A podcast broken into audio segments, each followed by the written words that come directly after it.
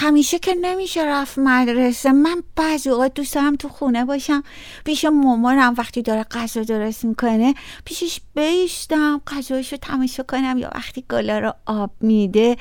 ببینم چی کار می‌کنه. تو این گل رشد می‌کنن جوونه میدن. مامان من بهترین مامان دنیاست.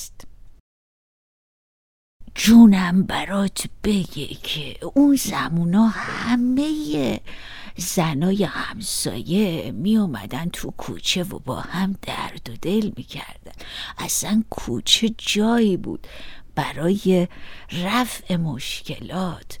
اما حالا که بارون میباره یادش به خیلی بیبی جان می‌گفت بارون باعث میشه همه تو خونه ها جمع شن.